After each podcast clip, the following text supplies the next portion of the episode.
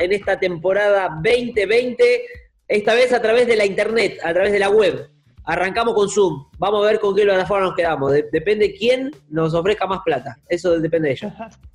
Esta temática, este programa va a tener una temática del encierro. Y para hablar un poquito del encierro, nos interesó ver cómo los artistas se expresan eh, en este encierro, en esta cuarentena o en esta nueva forma de vivir que estamos teniendo ahora. Así que este programa va a tener varios condimentos y voy a presentar a mi amigo Rodrigo Viola que nos va a contar un poco sobre su sección de tarot. Buenas, ¿cómo van todos? Espero que estén todos bien. Este, hablando desde acá de Villa Centenario Banfield. Bueno, la sección de tarot básicamente va, a tratar de, cada temática en cada, en cada momento que hablemos de cada temática, en este, en este caso el encierro. Y lo que va a pasar, eh, lo que vamos a intentar hacer es eh, sacar una carta personificando al encierro y, ver qué data nos tira el tarot y, ver si nos peleamos, si no nos peleamos, si nos amigamos, si la data que tira esas filosofías raras que tiene el tarot nos ayudan para pensar en algo que sea disparador de. Este, así que la idea es esa, utilizar esa herramienta que es el tarot, que son imágenes que guardan cada imagen una filosofía distinta y, poder charlar, poder charlar y poder ver qué, el azar que nos dice. Así que la idea básicamente es, esa. Vamos arriba. Esa sección esotérica 2020 de la mano de Rodrigo Viola, el tarot, y después nos vamos a ir abriendo otras disciplinas. ¿eh? No, no se crean que, nos quedaremos solamente en las cartas. Ojalá que podamos atravesar las que, todas las que existan, ¿no? Ojalá.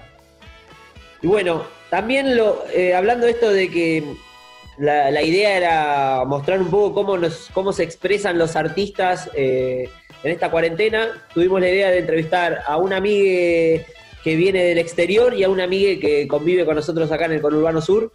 Eh, así que vamos a hablar con Juanma López Cano. Romy, ¿qué onda? ¿Qué te generó esa entrevista con Juanma?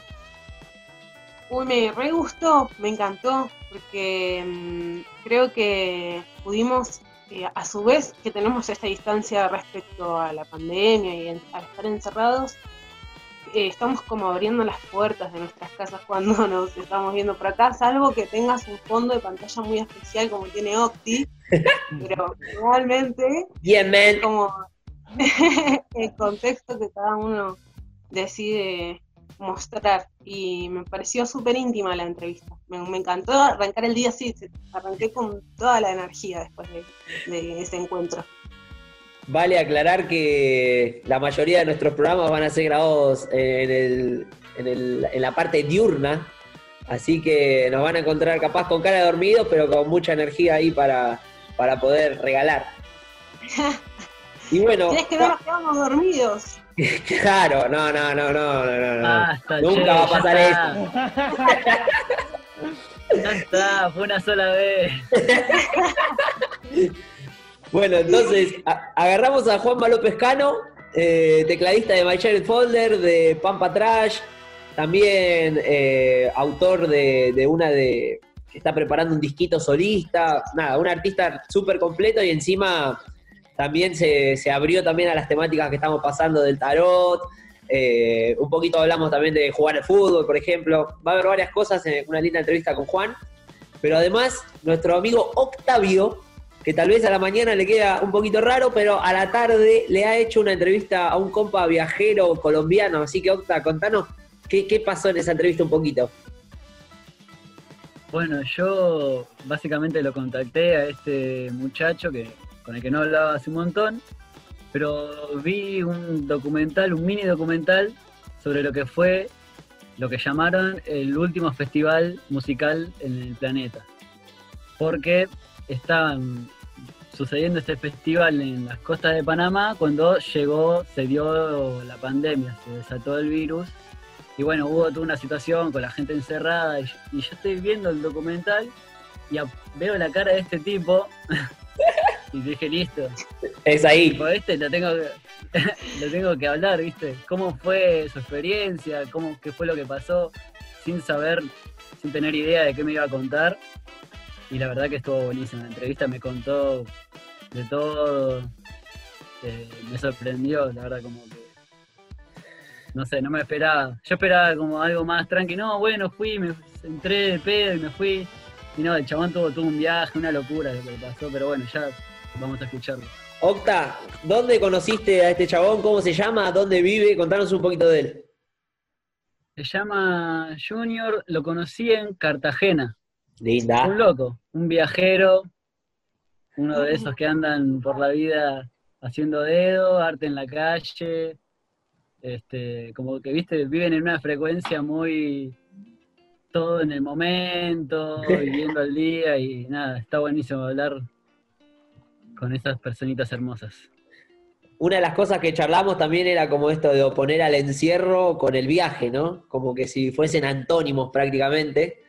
Eh, así que nada, nutrió Bocha capaz la entrevista acá con, el compa colombiano que no solo habla de viaje, sino que tiene un proyecto de educación popular y, y nos introducen algunos temitas que, que ya hemos tocado y que nos interesan más allá de lo que de su rama artística, ¿no? Sí, la parte de esta idea de cómo te pega el encierro o, o el mandato del encierro cuando vos estás moviendo constantemente. Claro. Es como un- de repente hay un cambio de paradigma que decís, bueno, ¿cómo me manejo? Y aparte seguir haciendo lo que me gusta, seguir compartiendo arte, seguir en eso. Sí, Es para continuar haciendo cosas. Es esa. Bueno, entonces esto va a ser el primer programa de Radio Menezunda. Eh, vale aclarar que tenemos el ok para que nos musicalice de fondo la gran banda My Jared Folder Instrumental Music of Argentina and con Urbano Sur. Eh, así que ah, súper súper agradecidos con ellos. Y acá se viene el primer Menezunda. Espero que nos tengan paciencia y que, y que les genere algo, por lo menos, este programa. Vamos arriba con esa.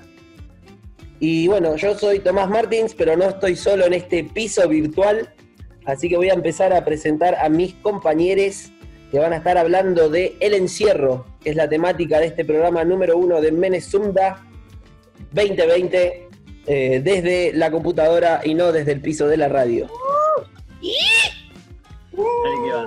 Bueno, voy a empezar, voy a empezar por, por mi amiga y compañera Romina Front, porque está lejos y la extrañamos. Así que, ¿cómo andás, Romy? Contanos dónde estás, desde dónde estás haciendo este programa de Radio Menezumda. Estoy en Cafayate, Salta, hace varios meses ya, desde marzo.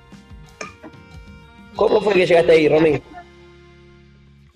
Salí de Córdoba tras el Festival de Arte y Disfrutar, Dale. festival, festivalazo de carnaval, y un dedo me trajo a Salta Capital.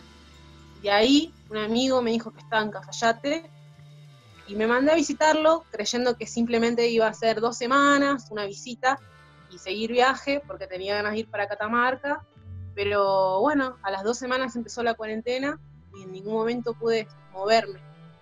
Así que estoy contenta de, de no solamente que empecemos una segunda temporada de Menezunda, sino que los medios me permitan también eh, seguir participando a pesar de la distancia. Chicos, Ahí va. Bien ahí. puede. Che, Romy, ¿y cómo, cómo notás que puede ser el encierro en Cafayate a diferencia de Buenos Aires? Si bien vos no, está, no, no has vivido esta experiencia en la ciudad, pero imagino que a través de amigues y diferentes personas con las que vas charlando, una noción tendrás. sí. Eh, creo que es muy distinta. Ya de por sí, eh, al ser un pueblo, la, la capacidad de personas que hay es mucho menor a la que existe en Buenos Aires o en el conurbano. Y al principio, ya de por sí, un pueblo suele ser mucho más conservador y eso genera que cumpla mucho más las normas que se ponen, digamos. Apenas se, se salió la cuarentena, nadie salía de sus casas. Todos cumplían con eso. Había miedo, pero no sé si tan así exagerado como quizás se había generado en las grandes ciudades. Y eso también generó que hoy en día nosotros como pueblo, porque me considero ya quizás una cafayate, una cafayatense más, eh, podemos andar en, en caminar, podemos salir a comprar, podemos, como la vida normal. La única diferencia es que tenemos un barbijo puesto, digamos.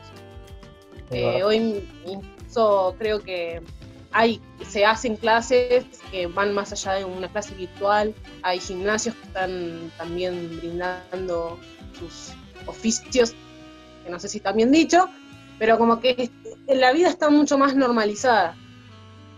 Ahora, hoy, hoy. Me ahora voy gustó. a hablar. Junio. Julio, perdón. Ay, Ya no sabe dónde está. Está perdida en la montaña. Lo bueno que arrancamos con el peso fuerte de las experiencias de cuarentena porque seguramente los otros participantes de Menezunda deben decir lo mismo, ¿no? Estamos bastante en el mismo cubículo hace un montón de tiempo. Pero bueno, sí, así seguiremos. Bueno, Ah, Romy, Sí.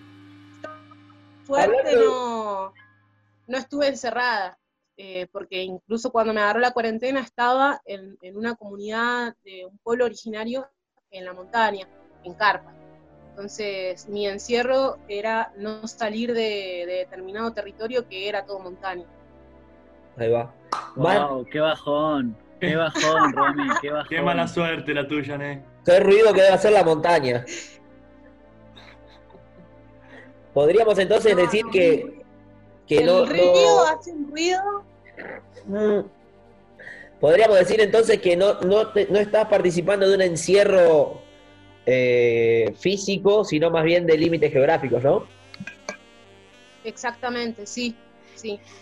Y el encierro, sí, también en algún momento salí y me, asal- y me llevaron detenida, que en algún minuto- más adelante lo contaré, pero el encierro Tranqui. como que se vive colectivamente. Yo, Sí. más allá de que esté en el medio del monte, eh, sentía ese encierro y a su vez una desinformación muy grande porque no tenía internet y todo lo que sabía lo sabía por algún vecino y era como, no, no, está todo mal, no vayas al pueblo. Eh, y después cuando bajé no era tan escandaloso, era más bien relajado. Se podía andar, bajé del, del monte esperando a que la ayuda no me encuentre, como así clandestinamente, me escondía, había una patrulla, me volvía loca, como diciendo, no, me van a detener de nuevo. Y en realidad ya se había aflojado eso. Entonces como que el encierro estaba de- en alguna forma respecto a la desinformación. Romy, quiero ser vos. ¡Ay, no! Yo quiero ser Quiero vos. estar allá. Quiero estar allá cosechando papa. Ah, Te vas a llevar la envidia de la mitad de la ciudad de Buenos Aires. claro. Sí. Es el podcast de la envidia. Todo lo que querías tener y no tuviste. Bueno, Romy, ¿qué tenés ganas de hacer cuando termine la cuarentena? Vos que estás al lado de las montañas, viviendo tal vez en carpa, cosechando eh, tu propia comida y aprendiendo a hacer sacos con la lana de la abeja. Eh, no sé, no me pregunté mucho todavía qué quiero hacer, porque no la, no la estoy sufriendo, digamos, a la cuarentena. No estoy esperando a que termine para ir a hacer algo. Dentro de la cuarentena sigo haciendo cosas que me gustan, que era eh, eh, expandirme musicalmente, eh, conocer comunidades originarias y acercarme a la tierra, digamos. Por eso también había salido de viaje. Eh, esperaba, sí, eh, poder regresar a mi casa y quizás regresaría a visitar a mis amigos, a ustedes, a mi familia. También me quedé con ganas de ir para misiones, o sea, quizás seguiría algo más de viaje, pero no estoy apurada por, por hacerlo ya, digamos, o no estoy esperando a que termine para hacer algo, Ahí va, disfrutándolo. buenísimo. Bueno, qué suerte. Ahí la tenés. Lindo. Voy a presentar a este chaboncito que es el único que está no en su casa, sino en el espacio. Y estamos contentos de que ya forme parte de- oficial del grupo de Menezunda Radio, porque el año pasado tenía que ir al teatro, tenía que dibujar, tenía que hacer todo lo que. cualquier cosa menos a Menezunda. Así que. Octavio Cid, arrancaste el programa en una palmera y ahora estás en- atrás de la luna, me parece. ¿Cómo andás y cómo te lleva esta Eh, cuarentena? Acá andamos. Bien, bien, por suerte contento de haber, haberme ido del planeta por fin. A la mierda. Me Era hora, boludo, humanidad. Me llamaron los ovnis y acá estamos. Eh, y bien, Las murales también ahí. No, no hay paredes, Romy. Eh, sí. Está flotando. bueno, podés, podés tirar la idea de hacer paredes para murales. Vas a innovar en el espacio. No quieren cerrar el concepto espacio. de la pared. Y Bueno. la cuarentena bien, la vengo llevando bien, la vengo piloteando. Viste, cuando arrancó yo estaba como, bueno, no pasa nada, un tiempito en casa, me pongo a dibujar. Y ahora es cada día, me levanto como, uff, bueno, dale un día más, loco, un día más. Salgo a caminar. La estoy llevando, la estoy llevando. Ahí va. Bueno, a ver, te vamos a hacer las preguntas, las grandes preguntas consignas del encierro de esta temática. ¿Qué onda, Octa? Hágale. ¿Qué es lo que puedes decir, ta, en la cuarentena lo laburé piola y después de la cuarentena voy a tenerlo para, para sacarlo a la cancha y poder expresarlo de la manera más copada? Eh, aprendí a animar. Me puse las pilas con la animación. Eso estuvo resarpado. Tenía ganas de hacerlo hace mucho y entendía los, los principios básicos, ¿viste? Pero no, no tenía las herramientas y me puse a investigar y me senté y justo también al mismo tiempo me llegaron un par de changas que tienen que ver con la animación, así que viste cómo se da todo. Ahí va. Que te abrís a algo y te llega. Así que estoy con eso, full. ¿Eso quiere decir que el flyer de Menezunda 2020 va a ser animado? Depende del presupuesto de la Minnesota. ¡Eh! ¡Eh! Y bueno, tenemos, tenemos, tenemos plata, tenemos mentira. Mentira. Esto es la autogestión. CBU que te, que te vamos a depositar. Claro, voy a contar algo que aprendí, que es muy interesante. Eh, lo aprendí estando acá en, en- en encierro. Que el dueño de Mantecol es Philip Morris. ¿Qué? ¿Comer mantecoles, fumar pucho? Chabón, todas las navidades le llega un platón enorme de, de guita al dueño de Philip Morris desde Argentina, ¿entendés? Mirá lo del gato. Es-. ¿Y vos Es cómo descubriste eso? ¿Comiendo mucho mantecol? No, a mí no me gusta el mantecol. ¿Fumaste perdón. mantecol? Se armó uno de mantecol. ¿Se te armaste uno de mantecol? Todo tiene sentido. No, Es la clave para ir al espacio. Ah, me, lo expli- me lo explicó mi papi, que es eh, eh, administrador y sabe todo el tema de la economía, y me contó cómo Mantecol era una empresa argentina re chiquita, que se la comió otra, que se la compró otra, que se la compró otra más grande, hasta que llegó a comprarse Philip Morris. Es una locura, o sea, Terrible. El monopolio Bueno, es acá- zarpado. La verdad que buenísimo lo de la animación. Me parece también muy bueno lo que dijo Romy de, de laburar con la lana de las ovejas, pero esta data de Mantecol y Philip Morris es una data importantísima. no, es zarpado. No Mi vida acaba más de cambiar. Claro, no el mantecol mantecol. nosotros. Hagamos el mantecol nosotros. Esa va. Pero hay una marca, hay una marca que es el mantecol original, que ahora no me, no me sé el nombre. Eh, Mendicrim, New- bueno. New Creme. No, ese, no Ese. Neucrem. Compren Neucrem, no compren mantecol. Ok, ya lo sabemos. Pero consejos. el roca, guacho. Que va. Y Octa, ¿qué tenés ganas de hacer cuando se termine la cuarentena? Pintar, salir Un a, Comer top Neucrem. 3. Tirame un top 3. salir a pintar Sí. murales. Jugar un partidito. Ah, listo, me gustó. ¿Eso más? Sí, claro, sí. Yo el lunes voy a jugar uno clandestino, para que lo sepan. Ah, ah, la tiró. Sí. La tiró, la tiró, la tiró. Se organizó, se, anar- se organizó la anarquía, se organizó la anarquía del fútbol. Ahí te cae la patrulla. loco. Así que ya saben, el martes les comento si estoy positivo o no. De una. No. Igual Leo siempre positivo. Bueno, Octa, entonces pintar murales, jugar un partidito y la tercera. Eh, ir a visitar a Romy. Ah, Sí. Vamos entonces a presentar al cuarto eslabón de este equipo de Menezunda 2020 y con un placer extraordinario dedicado a la parte esotérica. ¿Cómo andás, Rodrigo Viola? ¿Todo bien? Buenas, buenas, sí, todo bien. Acá, dentro de mi casa. Claro. Este, en la República de Villa Centenario. La. Esta es la República Tana de Villa Centenario. Somos todos italianos, acá toda la familia, todos los mismos nombres, todos los mismos. ¿Dónde queda exactamente Villa Centenario? El cementerio de Lomas Ah, está. para, para el lado de 12 de octubre. ¿Sabés que por un momento dije, che, ¿qué onda? ¿Vive en Capital? Me lo pregunté. Y después nada, hoy dije, en el programa le voy a contar. El 318 te deja.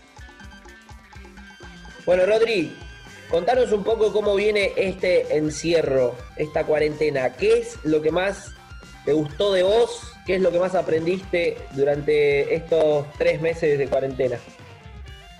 Eh, bueno, voy a hacer un mini resumen. Eh, todo comenzó al principio, voy a hice una regresión a mis 15 años y empecé a jugar jueguitos nuevamente. Muy bien. Este, y bueno, después me di cuenta de que la vida sedentaria me estaba por liquidar y decidí empezar a la construcción en la casa, que es una casa antigua, tiene muchos años ya. Entonces, junto con un primo eh, y mi tío que también sabe mucho de construcción, pasándonos data, arreglando todos los, los baches que surgen después de 60 años de una casa, ¿no? Eh, así que ahí, en la construcción. Eh, un poquito de huerta también, para distender, ahí germinando. Y, y lo que yo pensaba que iba a hacer en la cuarentena, que era dibujar, más que nada, eh, fue lo que menos hice. Este, me alejé bastante. Pinté, pinté bastante, pero como cosas que me han, me han- encargado más que nada. Y, y en vez de expresarme por la pintura y el dibujo, que fue lo que hice siempre en mi vida, me surgió la idea de filmarme y, flashearla con lo audiovisual y aprender a editar y aprender cosas que, también son interesantes, que me, me llaman la atención. Vi muchas películas, muchas series. Este, pero bueno, se ha pasado por muchos estadios.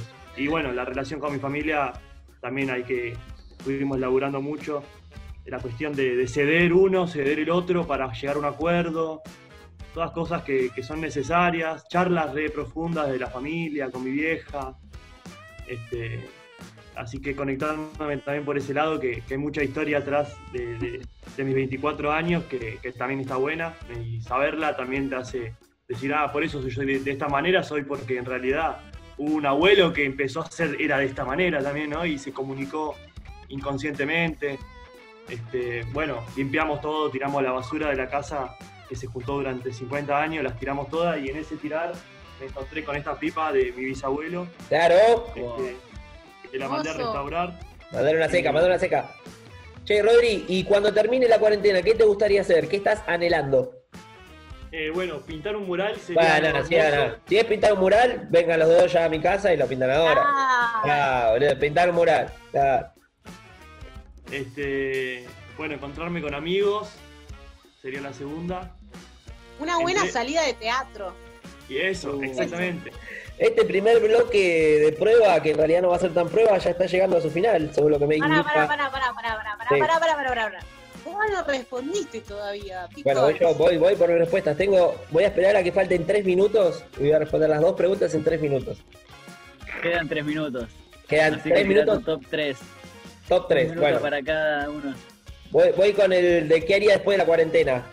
El top 3 es en el número 1 jugar al fútbol, en el número 2 ir a un recital y en el número 3 ir a una cervecería. Estoy bastante convencido de las tres, ¿eh? Así que no me vengan a decir nada.